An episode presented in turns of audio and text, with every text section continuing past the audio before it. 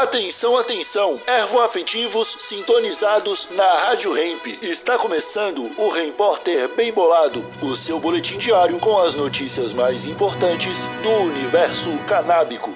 Agora com a palavra, Marcelo Nhoque. Justiça brasileira impede tratamento médico de mais de 8 mil pessoas. Oi, como vocês estão? Espero que muito bem. Direto do portal G1.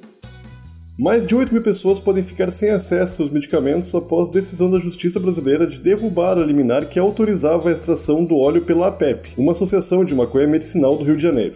Quem sai perdendo com essa decisão, mais uma vez, são os pacientes com menor poder aquisitivo, que ficam reféns das farmacêuticas de fora do Brasil e precisam pagar mais de 2 mil reais pelo mesmo remédio que antes pagavam menos de 200. Segundo o presidente da PEP, o problema poderia ser resolvido com a regulamentação da produção, com regras claras sobre como plantar e produzir esses medicamentos no Brasil. Esse foi o seu repórter, um oferecimento Ramp Trunfo, o primeiro baralho canábico do Brasil. Tá chegando o Natal. Acesse ramptrunfo.com e adquira já o seu, para você ou para presente, né? Até amanhã.